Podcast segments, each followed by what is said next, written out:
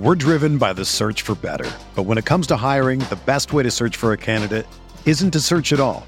Don't search match with Indeed.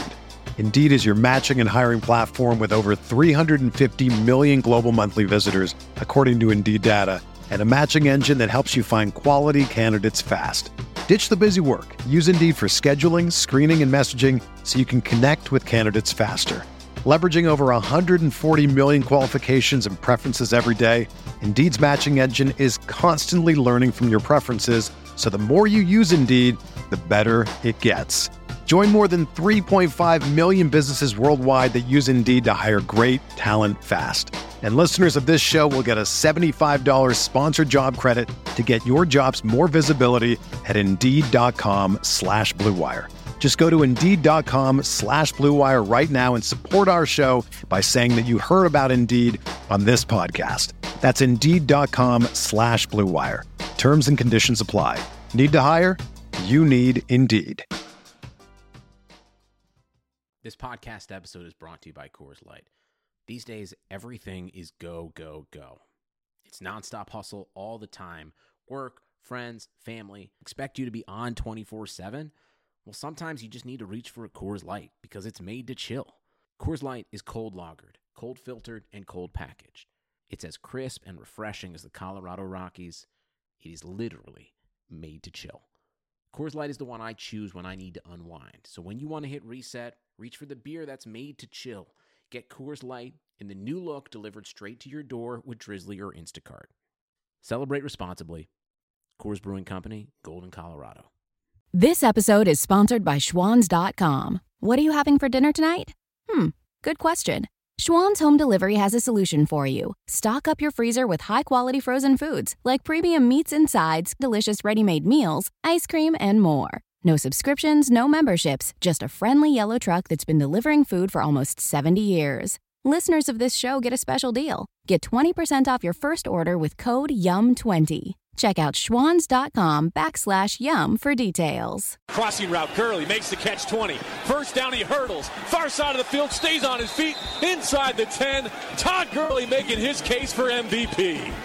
He throws back shoulder. Higbee reaches out and makes an incredible catch for a first down. Off his back foot, he throws to the end zone. Cooper Kupp leaping to make the catch. Out of bounds, he has it for six. He's got a knee-high snap, looking left. Now over the middle. He pump fakes. He rolls to his right with Connor Barwin pursuing. He knocks him down. The ball is thrown up in the air and batted away. Incomplete. The Rams defense clinches it. Goff will come on the field for victory formation. Rams sideline across the field from us erupts in celebration. And so the playoffs are coming back to LA this January at the Coliseum. We not me versus the NFC. And for the first time since 2003, the Rams are NFC West champions. Welcome to Rams Talk Radio. This is Managing Editor Derek C. Apollo with the man, the myth, the legend, Norm Hightower, on another wonderful night for Rams podcasting.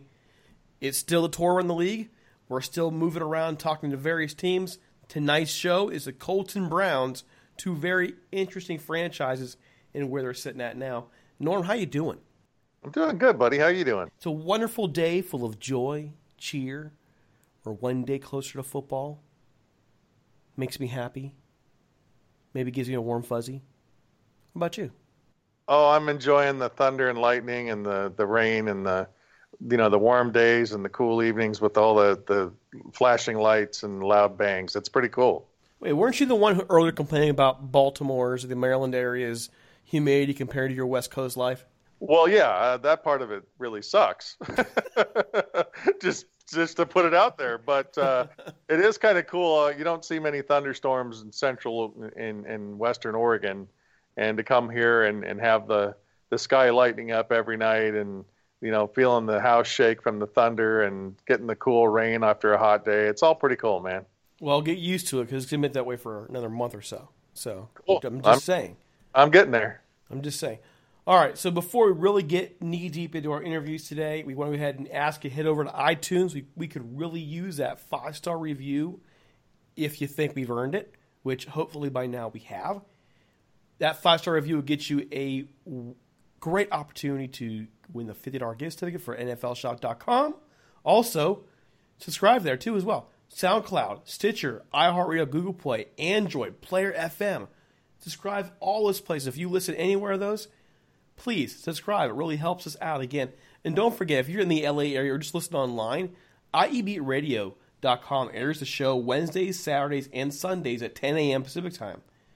All right, so appearing on today's show as part of our tour in the league is Matt Danely from SB Nation Stampede Blue. Also, he's the host of SB Colts Cast, and he's to update on the rebuild going on in Indianapolis. Then, Jeff Risdon, the managing editor over at USA Today's Browns Wire, also Texans Wire. Keith's everywhere. I keep mentioning that. I'm going to keep mentioning that tonight. He joins us to talk about what the Browns have done in one of their more eventful off seasons in years. Before we get started, though, we want to thank one of our sponsors that makes our show possible. So, most of us are practically addicted to anything Los Angeles Rams. Well, if you want to learn more about the Rams' history with a bit of personal touch, check out Jim Hock's Hollywood's team, Grit, Glamour, and the 1950s Los Angeles Rams.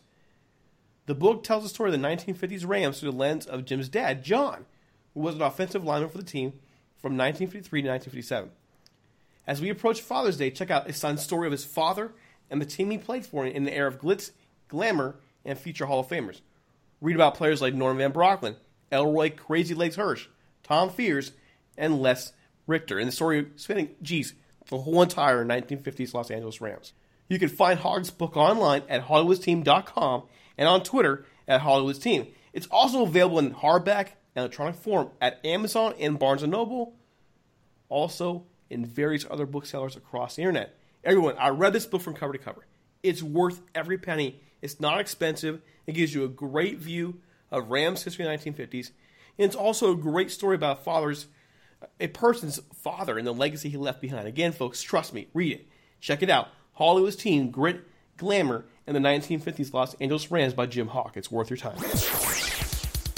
All right, folks, we want to welcome Jeff Risdon from the Browns Wire, among many outlets. Jeff is all over the place, covering the Lions, covering the Texans. You are the connoisseur right now of football, Jeff. Welcome to talk to us today about the Browns. We have a, there's a there's a lot going on. I'm in Northeast Ohio. My a large portion of my family are Browns fans. So even though I'm covering the Rams, I'm a Rams guy. There's a soft spot for the Browns, and I'm kind of tired seeing this team get beat up. I, I, mean, it, it real it gets old real fast. A team that has tradition like they do, it gets old real real fast. So, I guess right away I want to ask you What's the strategy in Cleveland here after an 0 16 season? You know, they, they brought in, and, and I'm a Northeast Ohio native myself. My family is still all most in that area, and, and Browns fans too. And I hear about the struggle all the time.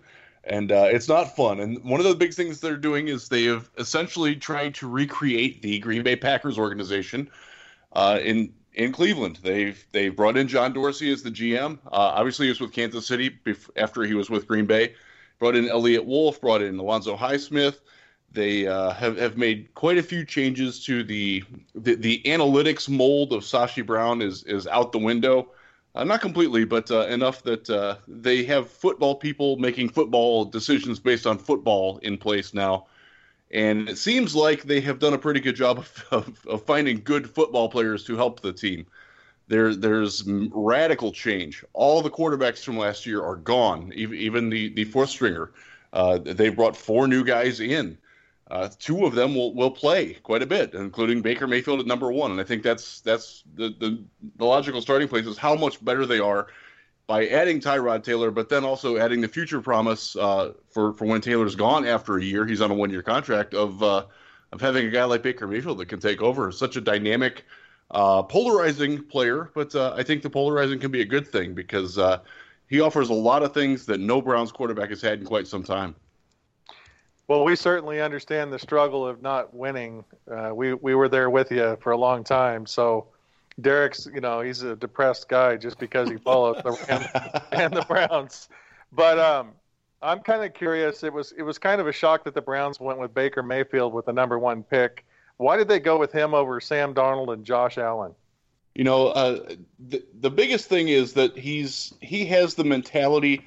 He's a winner. They love the fact that he walked on at Texas Tech, uh, but that wasn't good enough for him. Uh, he decided to walk on in Oklahoma. Most guys, when they transfer, they go downstream. Uh, he went upstream uh, and and did so in, in, spectacular fashion. He's the NF, the NCAA's all-time leading passing efficiency leader. That's pretty good for a six foot one walk on at two different schools. He won the Heisman Trophy. He took Oklahoma to levels that that program hadn't been at in quite some time, and, he did it with with style and bravado and and outward confidence. You know, slamming the flag in the, the horseshoe at Ohio State.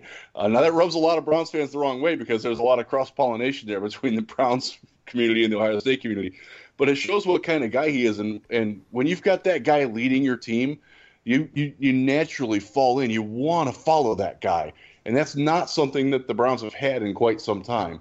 So I think the personality aspect, aside from the fact that he's a pretty darn good quarterback too uh, really played into it much more than uh, than Darnold. I do think Darnold was a very serious consideration, but I, I, I think the the combination of of Mayfield doing what he did, where he did it, and in the context of how he did it, and also that he's more ready to play in the NFL right now. There's not a whole lot of of tweaking to his game that you need. Uh, Sam Darnold didn't throw at the combine because he was tweaking his throwing motion. You don't have to worry about that with Baker Mayfield. He's not. You don't have to re- mechanically reconstruct him he's he's good out of the box now, and I think that that was a great appeal too because if he's ready to play, they'll get him on the field, and I, I don't think they felt that way or as comfortable with that with with Darnold. Well, one thing, as you know, I am an Ohio State guy. I went to Ohio State, grew up in Ohio State football. For him to come in, plant the flag, I know a lot of my buddies, a lot of my friends. They they took that as an affront, and even and when the Browns took him, they left. They they said, you know what, this is it. This is the straw that broke the camel's back I'm done with them. And then a few start coming back and getting over, but I'm not sure how many actually will. To me, it, to me, yeah. it's really if he comes in there and wins, it'll all be forgotten. It will, and, and, I do think that they gave a little bit of a goodwill bone by taking Denzel Ward with the second pick, the number four pick. Not that they needed to do that, but I but they've the Browns have had this odd fascination of avoiding Ohio State players for quite some time. Uh, they haven't had a good one in forever. Uh, not probably since I don't know Tom Skladany back in the day, um, back way back in the day. Uh, so it, it was kind of cool to see them, you know, dip in. He's a local guy, uh, and, and, gives them some promise. The, he's not necessarily the best pick at number four, but I think that there is a little bit of goodwill there. You know, had they taken a guy from Michigan at that point, uh, then all those Ohio State people would have been like like your friends and completely jumped off of it. And you know, my dad is an Ohio State alum, and he he was not real happy with with the choice of Baker Mayfield because of that. But he's sort of coming around on it. He's his his take now is that.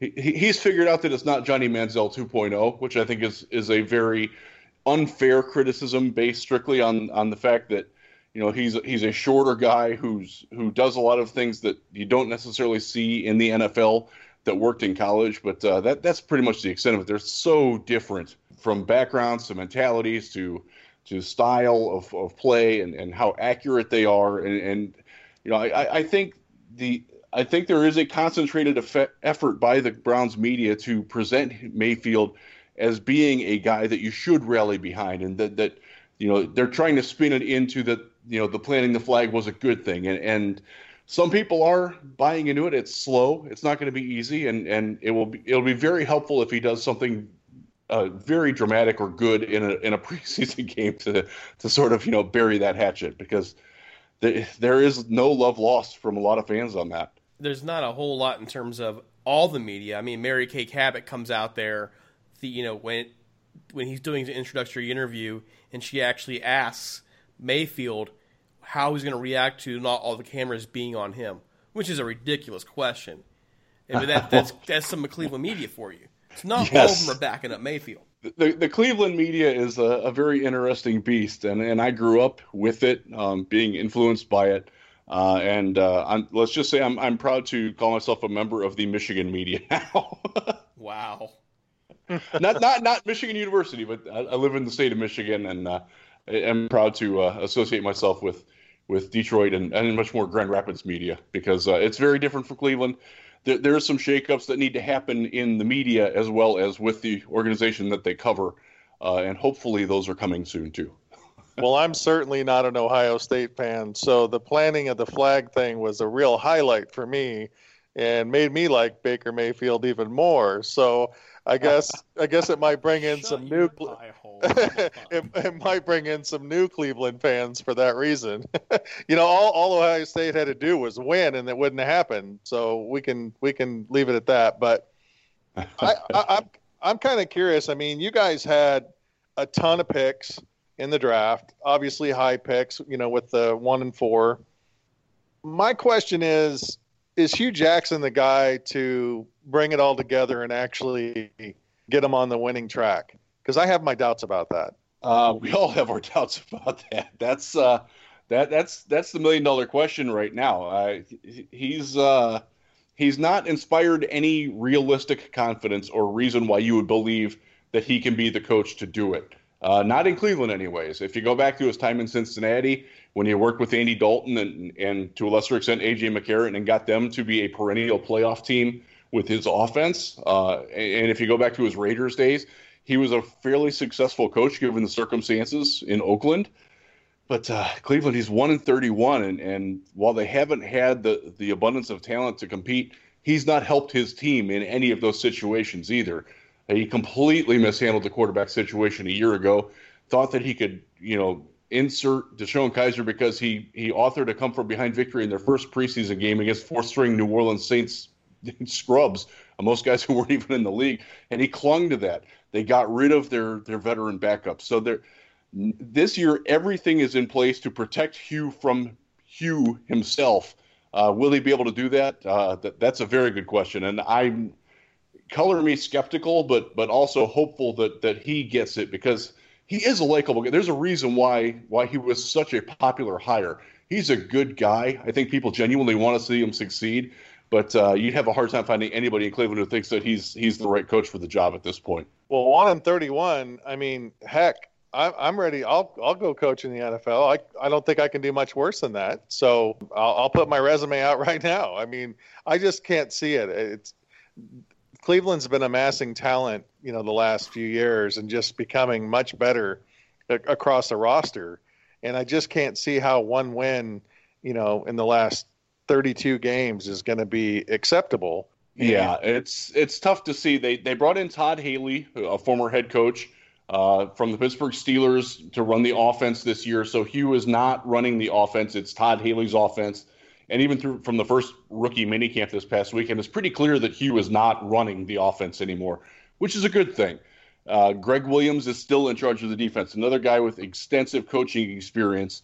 Uh, we question how sane he was in, in playing Jabril Peppers, a, a converted linebacker, as an angel free safety 25 yards off the line of scrimmage on first and 10 a lot. That's uh, hopefully that's something that goes away. But, uh, you know, there, there's ample head coaching experience on his staff now. And I think, again, they're, they're trying to protect Hue from, from screwing himself over uh, as best as they can. Uh, it's going to be interesting because uh, Haley and Williams are both pretty volatile dudes. So it'll be uh, that you could see uh, the, the old Jerry Glanville, Kevin Gilbride thing on the sideline, uh, but hope not. But you know, Hue's, I'm not I'm not confident that Hue's is going to finish the year as the head coach, especially if they get off to a poor start and they actually have a manageable schedule. Schedule. If they can get by Pittsburgh, and they, they won't beat Pittsburgh because they never beat Pittsburgh, but the two, weeks two, three, and four, they have legitimate shots at winning games if they don't win any of those or, or you know get blown out, um, especially if it's the Jets, then Hue's in very real trouble because they now have two different guys that they can say, hey. Coach the team uh, and, and with some reasonable degree of, of hoping that it'll get better. Well, here's my issue with Hue Jackson. My issue with him is that when you put power in his hands, he doesn't know what to do with it. That's how he got blown out of Oakland. It's what we've seen with his battles with the front office in the last two years. And I just don't really have a lot of faith in him that he'll make the right in-game decisions as a head coach. I I think he's great as an offensive coordinator. He's proven that time and again. Him as a head coach, and I think things get a little bit too big for him. And that's why I have my doubts when it comes to Hue Jackson. I, I wonder at this point what the Browns were even thinking in bringing him back this year as the head coach. It doesn't make sense to me. There No. were other guys out there. And I don't think a lot of Browns fans, and, and I think there's a lot of players too, who wonder, you know, what is he? Why why is he still here after what he did? Uh, and uh, he's going to have to answer those questions for a long time. He is finally agreed to jump in Lake Erie. Uh, he he said he would do that, and he's finally going to do it. He's going to do it for charity. It's actually a pretty cool story. Uh, a lot of fans are upset that he didn't do it in January when it was negative ten outside, but uh, you know it's it's better than nothing. well, I'll call him sane for not doing that, but yes. well, there's a thought too here with with Hue Jackson is at this point I, I, normally I'm advocating the the big problem I've had with the Browns over the course of many years is they would give up on coaches too quickly and they would give up on quarterbacks too quickly. They wouldn't develop anybody. And now oh, when it comes sure. to Jackson, I'm flipping on this. I'm going against my own grain of thought here and saying there's no way on earth you bring back a guy who went 1 and 31 for a third year. You just can't do it. How do you justify that? You know, I, I don't know. Um, and I think there were, I think Hue himself had to really, you know, agree to a lot of checks and controls. And because you're right about the game management, he screwed up a lot of things last year. DeShone Kizer made a, a, a, ton of terrible decisions, but some of that was the fact that Hue let him do that. And uh, from clock management for, to game management, um, you know, matchup management, that, that, that's all been something that the Hue has definitely struggled with. And uh, I have to imagine that Dorsey and the and the new regime has a very short leash on him, and, and Hue is certainly aware of that. He's he's not a dumb guy. He's just not a very good football coach. we'll we will see how it works. Uh, th- there's a lot of people that are putting over unders on it. At you know, will he survive to the bye? Will he you know make it the full year? How many wins does he have to have at the end of the year before they consider keeping him again? Um, nobody can really answer those right now, especially since we didn't know who they were taking at number one until like 45 minutes before the draft started. So th- it's hard to figure out what the, the decision making process is. But I got to think that this team cannot finish last uh, and had better get about six or seven wins uh, if he has any realistic job of coaching for a fourth year. Uh, as as inconceivable as that might seem right now with a one and 31 record, but uh, it is what it is. Did he even have any say in who was drafted? Because I, it looked like he was as surprised as everybody else when people were getting picked. Because I don't think he had any control at all over it. Is that the case? I I do believe that he knew. I do not think he had a whole lot of input into the process. Uh, I, I, think this was a John Dorsey decision. I think uh, with with some help from Eliot Wolf and Alonzo Highsmith, and and also from from Todd Haley because he got hired in and I think they knew that they want they wanted a guy that Haley was comfortable working with, and uh, let's hope that Mayfield is it for for Browns fans' sakes because if it doesn't work there. Uh, this whole regime is going to go away because you, you don't take a controversial pick at number one and survive if that player doesn't work out. And moving on there down the line to, to Denzel Ward, why did the Browns actually pass on him? pass sorry, pass on Bradley Chubb for Ward. It was one of those things when I left the combine uh, in Indianapolis right at the beginning of March. I left there thinking that Denzel Ward was very much in play for the number four pick, uh, and I expressed that to a few people, and and the people who were there with me were all like, "Yeah, you know what? That that's something that we've sort of, I, I won't say we've heard it, but it's something that that came up in relation with the Browns, and then it sort of went away." And everybody in Browns media fandom went to Minkah Fitzpatrick or Bradley Chubb. Uh, I can tell you that Minkah Fitzpatrick was never a serious consideration there. Ward, they like the idea of having a guy that they can leave on an island. And, and while they've spent an inordinate amount of resources this offseason in, in totally overhauling the cornerback positions, uh, they, they didn't feel like they had a legit number one guy. I don't think TJ Carrie is that guy, and I think TJ Carrie will tell you he's not that guy. Ward was that guy for Ohio State, which is a college which has produced an inordinate amount of very good NFL cornerbacks. He's not he's not Marshon Lattimore, but uh, he I think he's he was better in college than Eli Apple, uh, better than Gareon Conley, and uh, if you can get past the fact that he's only 183 pounds, he's a really instinctive and savvy and smart and quick corner and th- those are all things that are going to help him. Uh, I'm not sure how well he matches up against the likes of AJ Green or or even Antonio Brown, but uh, he he is something that they haven't had since uh, since Joe Haden's rookie year before he started getting hurt, and and still had that confidence and and swagger as a cover guy. And they want that. That's something that Gregg Williams loves having. He loves that having being able to, to eliminate one option with one guy. Uh, they haven't had that, and uh, that that's a very appealing thought to them. I'm not sold that Ward is the guy, but uh, you have to respect their decision making process, and the, and and the fact that he's a local. He's, he's from Nordonia High School, which is a suburban Cleveland area thing, and uh, you know went to Ohio State. I, I think I think that those were those were real feathers in his cap. Well, you mentioned, you know, that you think Hue's got to get six or seven wins in order to probably keep his job. With that in mind, where do you think the Browns mm-hmm. actually finish this year? I know it's hard to give a prediction because, yeah, you know, with the one and thirty-one deal going on, but you know they're they're a totally different team now, and they've got a lot of talent. So, where do you think realistically they could end up at the end of the season? I, I will say this: I think they are not the worst team in the NF. They're on the AFC North anymore. I, I think I think they will pass Baltimore, and I think they could catch Cincinnati wow. as well. Uh, I, I, I, happen to think that the Ravens are, are on the precipice of a massive downfall. Uh, and, and the retirement of Ozzie Newsome, a legendary Brown, is, is sort of symbolic of that.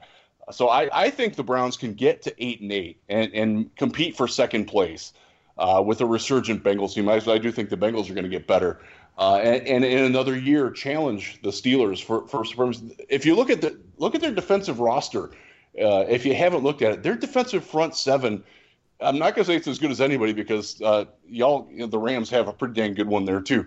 Uh, but but the, the potential is there. The, there's such, such a young, fast, skilled defensive front, and and adding a guy like Damarious Randall uh, at free safety, he gives them a competent cover guy on the back end. They've overhauled the cornerbacks. The offensive line, while they lost Joe Thomas, is still solid. It's the highest paid guard center guard combination in the league, and I'd argue it's probably the best in the league too. Uh, maybe Dallas has an argument there, but it, it's a very they're, they're, really good in a lot of spots. They just haven't been good where they need it, and they're better now at those spots. Uh, they're better at pass rush. They're better at corner. They're better at quarterback. They're better at running back. Adding a guy like Brad or uh, Nick Chubb who I think gives them a whole lot of balance with Duke Johnson uh, and bringing in Carlos Hyde. There really is good talent on this team. Enough talent that if you believed in their head coach, you'd think, God, this team could realistically challenge for a playoff berth. But it's Hue Jackson and it's Cleveland. And as much as it pains me to say that, that's probably topping out at six wins. Well, I, I happen to live in Baltimore now, so I'll uh, I'll keep track of how that goes for you. Yeah, that that that that, that one could uh, Went up on freezing cold takes sometime. That's okay. I'm good with that. All right, Jeff, we want to thank you so much for coming on the show. You always give us good information, good analysis, and I hope we talk to you again this season. Uh, that would be great. Thanks, guys. All right, thanks, thanks so much. Guys, you can follow Jeff Risdon at Jeff Risdon on Twitter. He's also, again, the managing editor over there for Browns Wire, for Texans Wire. He's on a Lions podcast. Busy, busy man, and always provides us good information.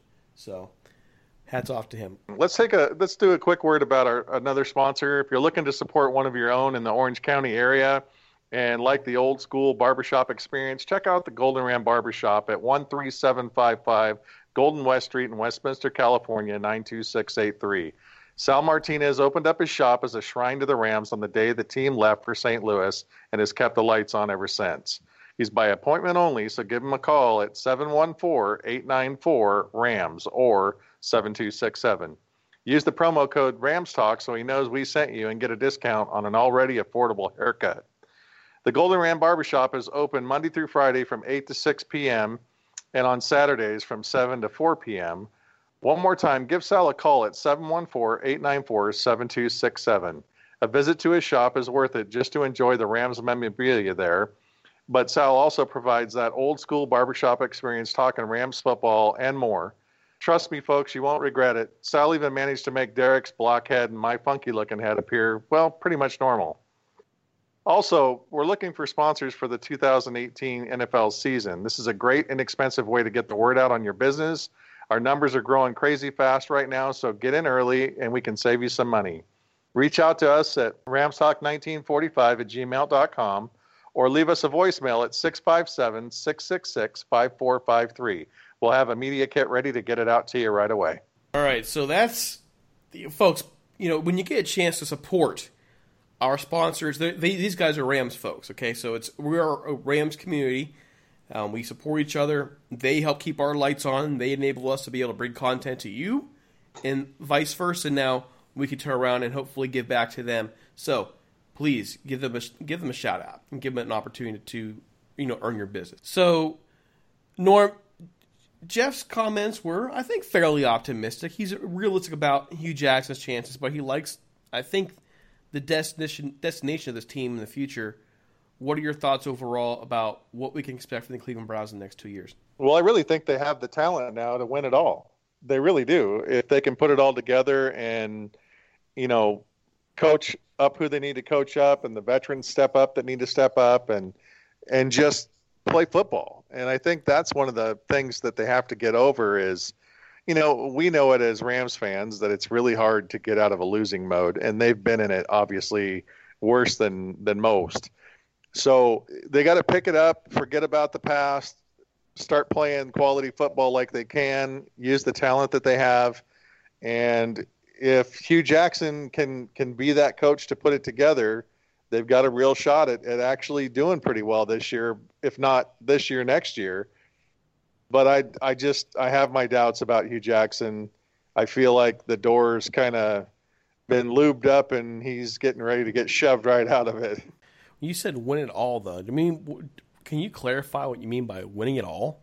Well, they have the talent. I mean, if they had, if they had a coach in place that could coach the right way, and, and I don't think they have the, the talent to win it all this year, but I think they have the talent to win it all soon if they had the right coach in place and could put things together. They've got a young quarterback that I think is going to actually make it very well in the league. I, I'm pretty high on Baker Mayfield. They've got a very talented defense. They've got a very talented offense, and all they got to do is just put those pieces together and get them all to click and start as we know, changing the culture. And I don't know that Hue Jackson's the guy that can change the culture there. But if they can get a coach in, kind of similar to what Sean McVay did with the with the Rams, if if they could change that culture around and get these guys believing, I mean, think about the amount of number one picks and top ten picks they've had in the last four, five, six years. You know, they have the quality players on the team to do it. They have yeah, but Norm, they, they let they trade a lot of those guys away. They they some of those guys were busts. I mean, I agree to a large extent with you. I mean, but when I look at changing the culture, I'm looking at Baker Mayfield. I think the reason why you take Baker Mayfield number one is because he has that attitude. When he walks onto a field, you everybody in that field believes he's going to win. That's the kind of guy you want to change your culture. And I don't think that Darnold or Josh Allen or Josh Rosen were the guys who could do what Baker Mayfield in that kind of setting. And I think that's one reason why the Browns took him.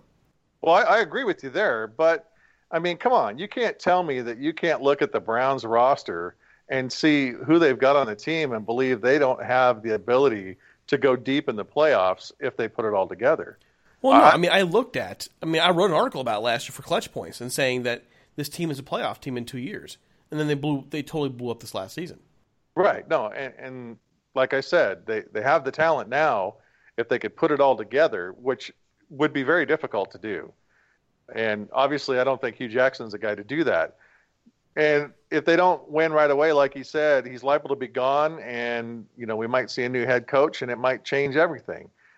I just think that they're a lot more talented than you know one in one in thirty-one, and I certainly think they have a chance to go deep in the playoffs in the next couple years if they can put it all together. I just had a horrible thought though. What if when they fire Hue Jackson, they look at Gregg Williams and go, "Hmm, Fisher ball." Yeah, we, we, we, we, we had to kind of keep our mouths shut when Jeff was talking because you know we we're pretty familiar with Gregg Williams. We are, and and Gregg Williams to me, we we talked about you know leading as cornerbacks on an island. Yeah, we saw a lot of those island moments. We saw he's mentioning Jabril Peppers being put out there, uh, you know, to just kind of roam around as safety. How many times have you and I we just complained about how soft the Rams are playing in zone defense sometimes? Yeah. Oh my gosh! I don't want to. I'm just gonna. I'm getting Rams PTSD again. Okay. so all right, let's, let's move on. We just want to give our final thoughts there. We also want to shout out to our sponsor, our last one for the night. It's summertime in Southern California. It means sun, hot weather, visits to the pool. Well, if you're looking to remodel your pool or resurface or even put a new one in, check out Jayhawk Pool Plaster Remodeling at 4780 East Wesley Avenue in Anaheim, California. Jayhawk Pool Plastering and Remodeling serves Orange County and the Southland, and they're run by Jay Hawk, the eldest son of former Ram John Hawk. He built this business on a mantra of fantastic results and amazing customer service. So just head on over to jayhawkpools.com, take a look at their work. You can see their quality and their finishes and the testimonies provided by their own customers. If you're looking to remodel, resurface, or even put in a new pool, give Jayhawk a call at 714 695 0700. Again, that's 714 695 0700. You can also email them at info at jayhawkpools.com. Folks, it's a great opportunity to support our podcast and help fellow members of the Rams family. If you live out in the area, give Jayhawk Pool Plastering a call. You'll be glad you did.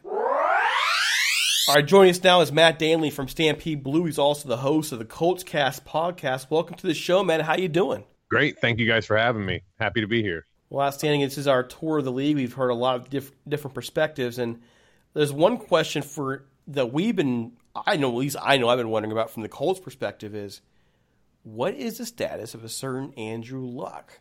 I mean, there were there were several different rumors that were spread last season about, including one that he would never play again. that, that doesn't appear, appear to be the case. So, what's really going on with him? It's kind of the same thing every time we, you know, hear about it. I mean, it's last year. I mean, I, it, to put it in simplest terms, last year they thought he was going to play. Uh, legitimately thought he was going to play. Something happened to to take that off the tracks. You know, I mean, he apparently they said that he felt that he rushed it back a little bit, or I guess he said that.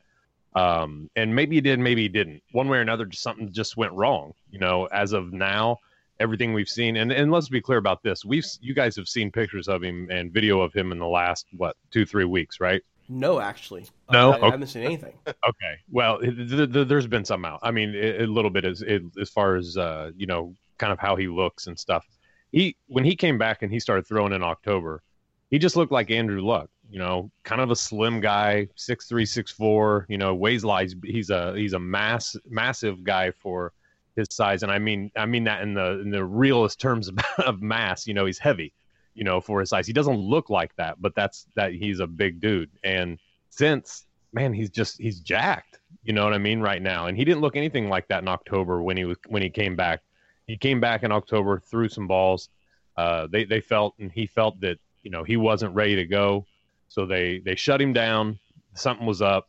They fixed. You know they've gone through uh, Tom or he's gone through Tom House's uh, whole whole situation here where he teaches guys basically to get their arm strength up to get everything done. It's a really long process, and it, it gets it gets him stronger in every way, shape, or form.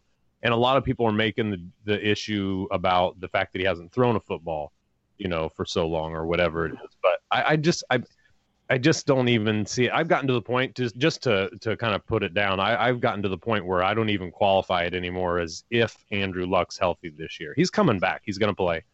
Um, he, he's he's going to be ready to go.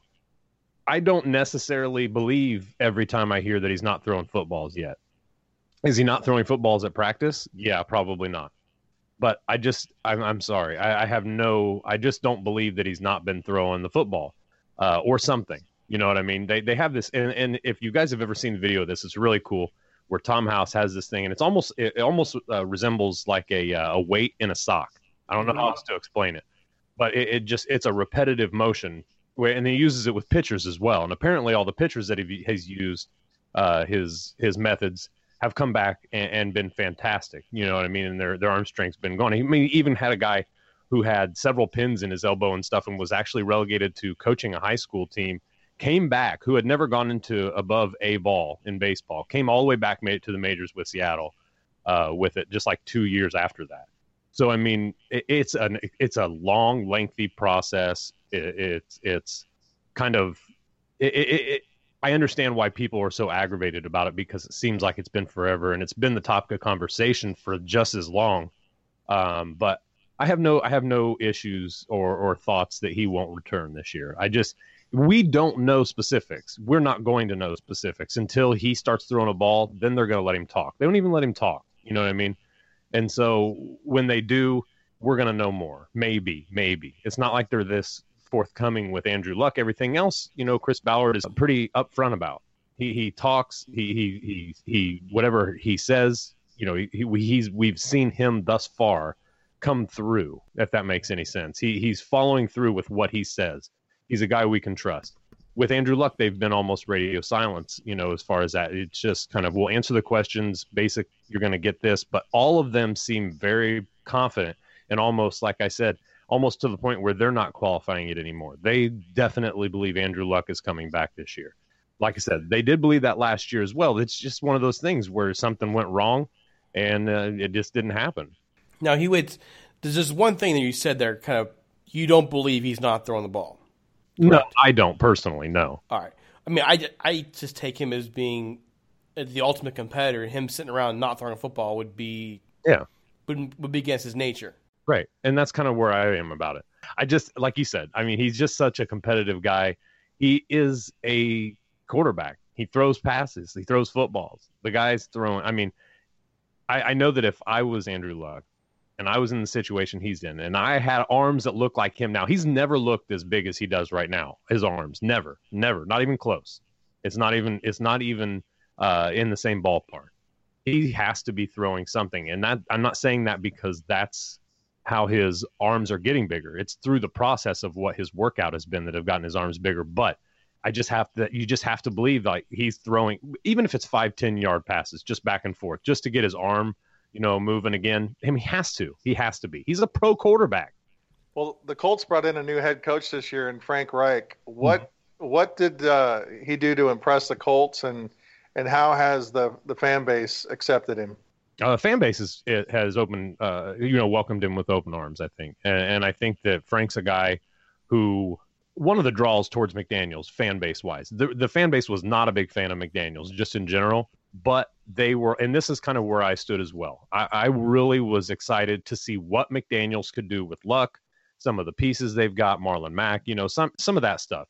More or less, just I want to see how he can really turn this offense up a notch, you know. And I think when all that went away, a lot of people felt relieved that that uh, McDaniels was not in the picture anymore.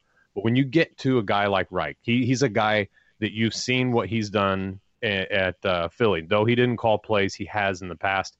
He's taken. He has so many so many different areas where he's taken knowledge, offensive knowledge, and he's bringing it all into his offense. And there are so many things that he can do with this offense. He's got a lot of the pieces that he needs to work with. Uh, thinking about Philly's offense just in general, a lot of what he's going to be doing is is coming from their system. You know, he's got a back in Mack. He's he's going to have a really fun toy to play with in Nyheim Hines. He, he's going to have Jack Doyle who can play the H back or play the inline blocker. He can even you know catch balls. He's got Eric Ebron as an excellent excellent weapon.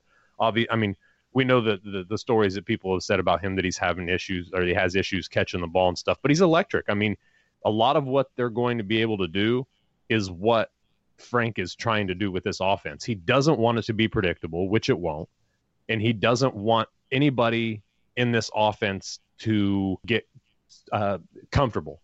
You know what I mean? He wants these guys to fight and battle and, and become really solid players through this competition that Ballard's been preaching for the past year and a half already. Um, I, I, think that what I think that he, I honestly there was a lot of people when Reich was hired that thought that or before Reich was hired, excuse me, thought that Reich was definitely in the mix when he wasn't one of the candidates that they came out with. A lot of people were really surprised about it. You know that they thought that he was a, like a shoe in at a minimum for a candidate to be the the Colts head coach. And when he wasn't, it was a bit of a surprise.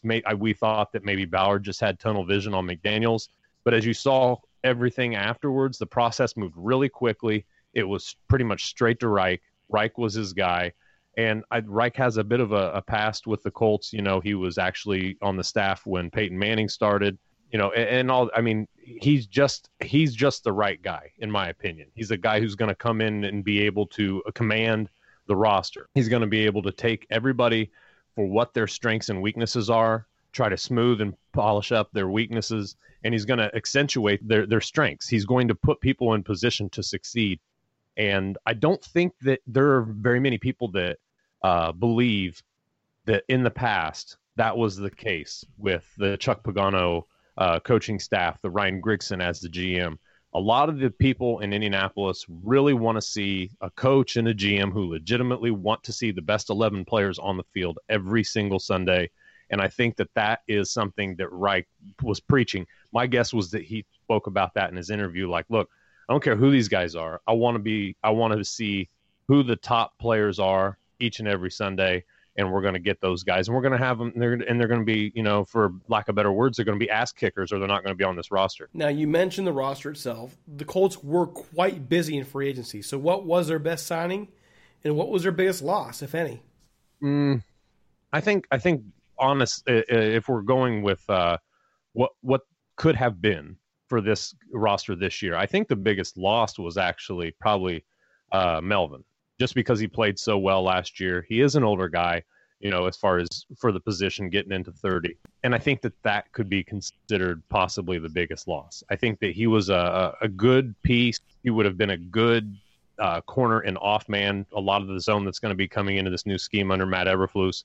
Um, I think that he would have been a good guy to, to have in. However, he was wanting way too much. The Colts weren't wanting to give him what he was asking from them. He took apparently quite a bit less to go to Oakland, so I think he was just trying to drive up the price, and obviously Ballard wasn't having it. As far as the you know free agency signings, I, I think there's you know there's a couple because I, I think you have to be almost impressed with kind of the guys he's brought in as of late. You know, Chris McCain, a, a guy who's a two a 235 pound defensive end uh, a lot of people are like, "What is he? You know, is he a is he a Sam or what is he? You know?" But you know, he's going to be you know a designated pass rusher, I think, and I think that that's a lot of fun for people to to consider to think about a guy who's going to be in the rotation, who's going to have nothing else to do but go after the quarterback. And a lot of people really, really like the thought of that, right? And I think Najee Goode actually was one of the better signings because he is a true Mike uh, for the defense that's going to be implemented here. He's got a lot of familiarity with it. You know, he's got familiarity with Frank Reich. I think that was a really uh, quality signing that I think kind of went under the radar. But there, there's there, there's a few of them. I think that I think that his approach to free agency, and I'm talking about Chris Ballard here, was really smooth. I mean, he he didn't go after the big time names. He ended up, you know, we could have gotten Norwell. I think at, at some point he decided to go, you know, after uh, Nelson in the draft. And I think that that was kind of what we heard from him as far as what his approach was through the offseason. Look, I, he was the only guy that he went to his pro day, and that was no mistake. Now, now Ballard can downplay it and say that it was because of you know that it was a close drive, you know, up to South Bend uh, from Indianapolis. But I think that we all kind of know that like that's that's the guy. You know, that's who he was going to go after, and and and that was his his target but I think that his free agent approach was really, you know, smooth. He he was uh, bringing in some linemen that didn't sign. He didn't want to pay the top dollar for somebody who's not a top time, uh, you know, a premier player. And I think that I think that he did really well with it in general. I think that his free agency in his offseason was is kind of uh, underappreciated. Not so much that you're you're not getting a bunch of big in, impact players. You know, you're getting some guys who are going to fit well with what they're trying to do. And I think we saw a lot of that with the draft too. Yeah, I was very impressed with the draft this year for the Colts. What was the mindset of the front office for the Colts as far as the draft is concerned? And are you comfortable with what the Colts did? And what do you think their best and worst, worst picks were? Well, let's let's start with their approach. Their approach was basically just like Ballard has told us. He's going to go after both sides of the line because if you don't have that, you're not good in the trenches. In the trenches, you're not a good football team plain and simple. And he's right about that. Uh, a lot of people wanted, you know, kind of that uh, that that pass rusher, or you know, there was a couple guys that were available uh, when the Colts were picking. Instead, he chose to reinforce the offensive line, go after some true scheme players in this, and some guys who can really light it up. Like, you know, I think that uh, I think that the Darius Leonard pick is really undersold right now. A lot of people are saying, "Well, I don't understand that." You know, but he is he is the the embodiment of the will position for this new four three scheme. I mean, he is an athletic guy. He's super fast. He's an athletic guy. He fights through blocks. I watched a lot of film on him after. It, it was funny because he was one of the few guys that I really didn't know anything about come draft. Honest, you know, honestly, and I was kind of interested to see what he was bringing because a lot of people were downplaying the pick and I thought Leonard was an excellent pick after watching as much film as I could watch after or post draft.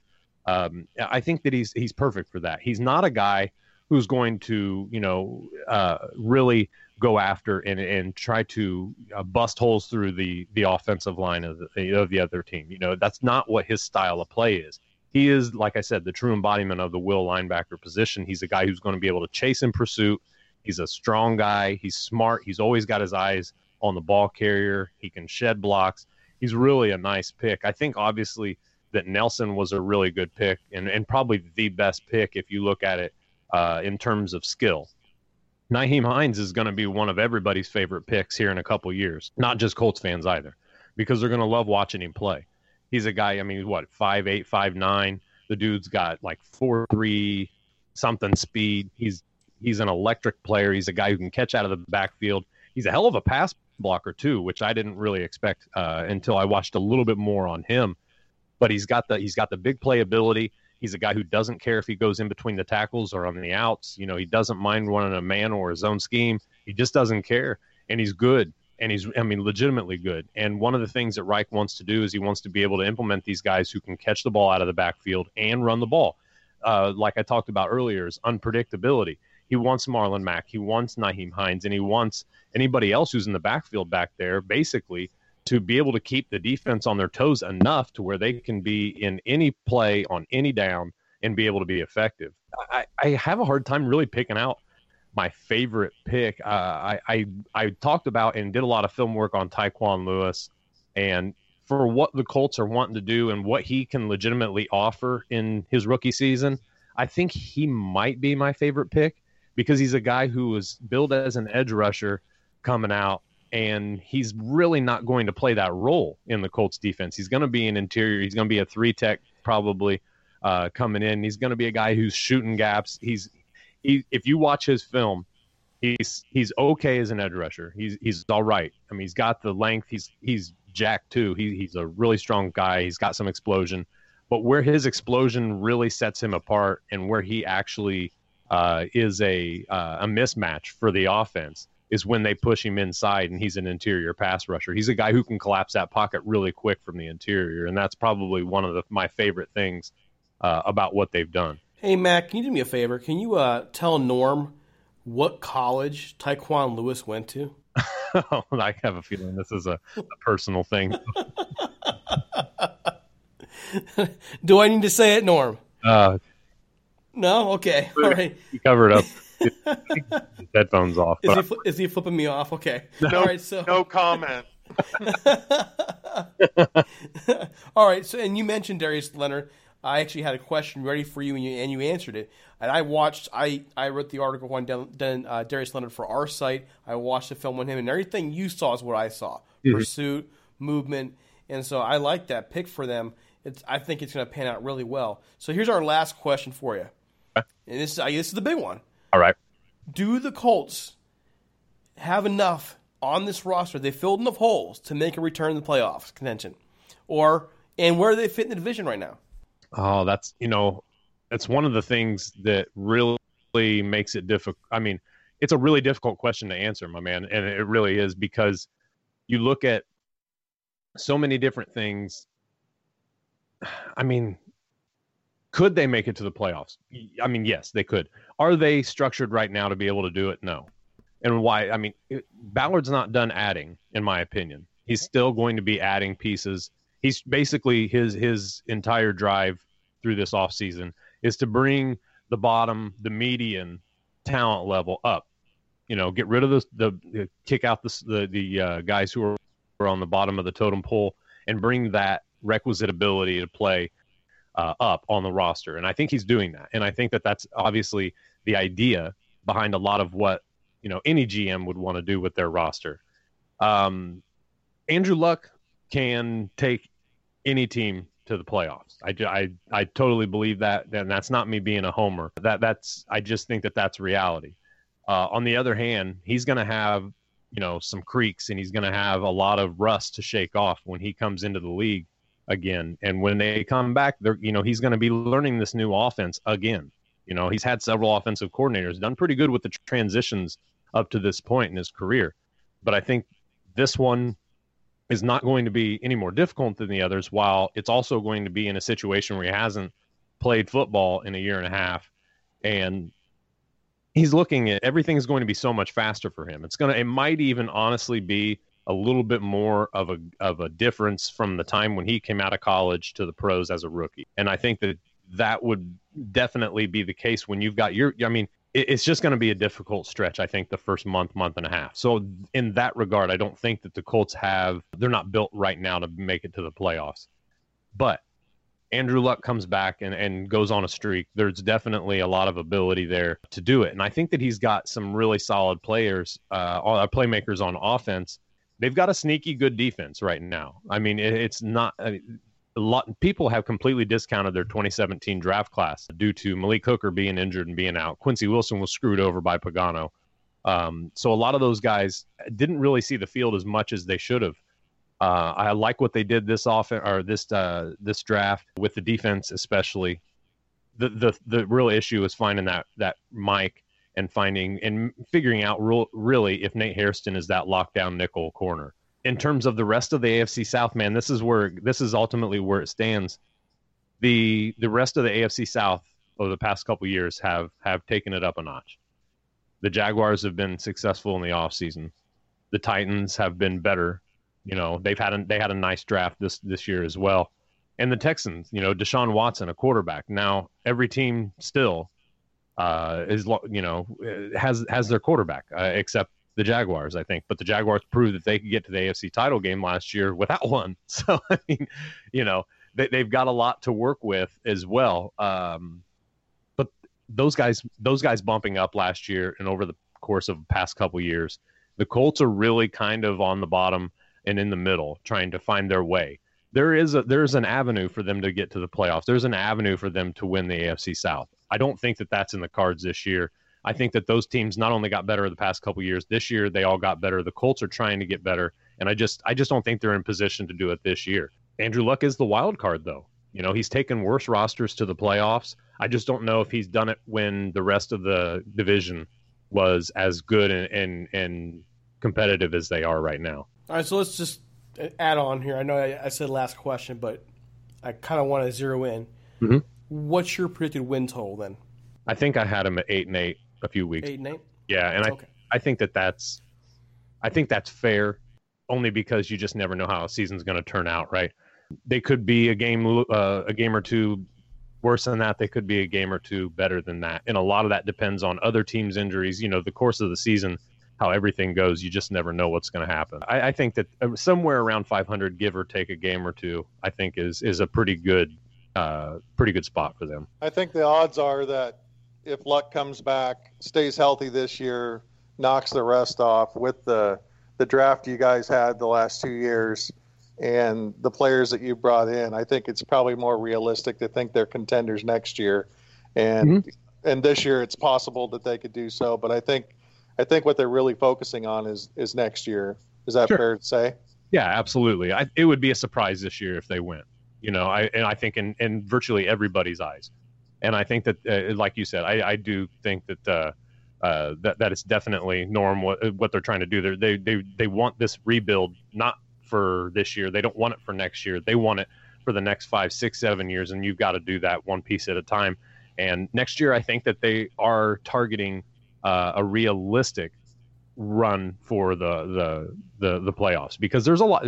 You look at the free agents for 2019 and I can tell you right now that Chris Ballard's got his eyes on a few of those guys. I mean, uh, maybe even you know some of the offensive line, but there's certainly a couple defenders that are going to be coming open, and there's going to be some other guys that are available. And I think that that's really where uh, Chris Ballard's going to make his money next year, next offseason for sure. All right, Matt. I want to thank you so much for coming to the show. You have a lot of information for us, folks. You can give him a follow at Matt, or sorry, M Danely SB on Twitter. Also, Follow his his site at Stampede Blue mm-hmm. and his podcast at SB Coltscast. Good stuff, lots of information. I hope that the, uh, this time next year when we do our next tour, you'll come back on the show and talk with some more. Absolutely, anytime, man. Thank you. All right, thanks so much. Thanks for coming on, Matt. Absolutely. So, I I was really impressed, Norm, with the, the draft that they had, and I I kind of in line with what Matt was saying and what, what you're saying. They're they're putting the pieces together, and the thing that really frustrates me about the Colts is that the Colts they blew it. They they really blew it with Peyton Manning. They for years they just relied on Peyton Manning to get them places. Didn't fill in the roster behind him with talent. And then when he's gone, the team collapses. And then they they they literally get lucky. They get Andrew Luck. They did it again. They got the playoffs with no real roster behind him. And I think just judging from the sound of the conversation here and looking at the draft class, I think the Colts have finally figured it out. They got to do more than just rely on a quarterback. Yeah, I would agree with you. I think that they're really focusing on getting this team as good as they can this year, but they're focusing on years two and three under Frank Reich. And I think they've done a really good job of doing that. I think their draft this year was phenomenal, probably one of the best out of the all 32 teams, in my opinion. And uh, I think we'll be talking about the Colts in the next couple years pretty heavy. And I, I couldn't help but want to ask him about the Buffalo Bills and Houston Oilers game, the big comeback, and see if you know this this Frank Reich ever mentioned that game. Does he ever like walk in and go, "I have the greatest comeback in NFL history"? I just wonder. Probably not, of course not. But you know, when you have the greatest comeback in NFL history, how could you not want to talk about it once in a while, anyways? Sure. I mean, just you know. But then again, I'm I've never thrown an NFL pass, so just throwing one pass would make me thrilled. Okay. Anyways, don't forget to follow us on Twitter at Talk Rams, on Facebook at facebook.com forward slash Rams Talk. We also have a group there because regrettably, for whatever Facebook's doing with their algorithm, algorithms are killing our numbers. So if you want to make sure you get our stuff, either go to your preferences and make our page a priority, or join the Rams Talk room. It's our person. It's our it's our group. We have a page and then we have a group. Join the group and you can always get our stuff. Also, you can follow me on Twitter at DC Apollo, Norm at Norm Hightower, and again, don't forget us on iTunes, Stitcher, SoundCloud, iHeartRadio, all those places, all those places. And one more thing, just let this be the last thought before we sign off. We're getting close to 2018. We're looking for writers. We're looking for people who would want to get involved in the podcast. We're looking for folks who, somebody who could take my job actually as a managing editor so I can go on and do other things for our company here and edit these guys. So if you want experience in those things, if you want to learn the game, reach out to us, ramstalk1945 at gmail.com. We'll be glad to talk to you. Send us a resume. If you're a writer, give us a small writing sample. You know, we, we want to make sure you, you don't write in just like crayon or something. We want to make sure you can actually write. It doesn't have to be perfect. I'll teach you, but we want to know where you're starting. Hey, and, I, I wrote in crayon, and you accept me. Exactly. I mean, well, if you if you can look at someone's copy and you can see, like, you know, I can teach this person, then you're good to go. Believe it or not, folks, we have had people I couldn't teach. Makes me sad. So, anyways, email us if you're interested. We would love to talk to you about joining the staff. I, I as soon as school lets out for me, I'll be calling you back and so on and so forth. Any final thoughts, Norm? No, just uh, bring on the season. It's ready to go. can't get here any sooner. For Norm Hightower, this is Derek C. Paula. Take it easy. Adios. This episode is sponsored by Schwans.com. What are you having for dinner tonight? Hmm, good question. Schwan's Home Delivery has a solution for you. Stock up your freezer with high quality frozen foods like premium meats and sides, delicious ready made meals, ice cream, and more. No subscriptions, no memberships, just a friendly yellow truck that's been delivering food for almost 70 years. Listeners of this show get a special deal. Get 20% off your first order with code YUM20. Check out schwans.com backslash YUM for details. You can't control what's outside your home, but you can control what comes in. Because Clorox disinfecting wipes kill 99.9% of viruses and bacteria, including COVID 19 virus, when used as directed on hard, non porous surfaces. So whether it's from dirty doorknobs, dirty shoes, or something else, outside germs won't stand a chance. When it counts, trust Clorox. Kill Pseudomonas, Salmonella, and influenza virus type A2. Kill SARS CoV 2 on hard, non porous surfaces. Use as directed. Sugar Ray Leonard, Roberto Duran, Marvelous Marvin Hagler, and Thomas Hearns. Legends, whose four way rivalry defined one of the greatest eras in boxing history. Relive their decade of dominance in the new Showtime sports documentary, The Kings, a four part series premiering Sunday, June 6th, only on Showtime. It's happening daily. We're being conned by the institutions we used to trust. The mainstream media is distracting us with meaningless headlines instead of focusing on the harsh realities facing American families. Time is short before something big happens, and that's why so many folks are preparing. They're becoming self reliant by investing in emergency food storage from My Patriot Supply. Go to mypatriotsupply.com and secure four week emergency food kits for each member of your family. Each kit contains tasty breakfasts, lunches, and dinners, averaging over 2,000 calories per day. Save $50 on each four week food kit you purchase. Plus, get free shipping on Ready Hour four week emergency food kits. You're not ready if it's not Ready Hour foods. At My Patriot Supply, you can also get solar power generators, water filtration units, heirloom seeds, and survival gear. Order by 3 p.m., and your unmarked boxes ship the same day. Shop MyPatriotSupply.com today. MyPatriotSupply.com.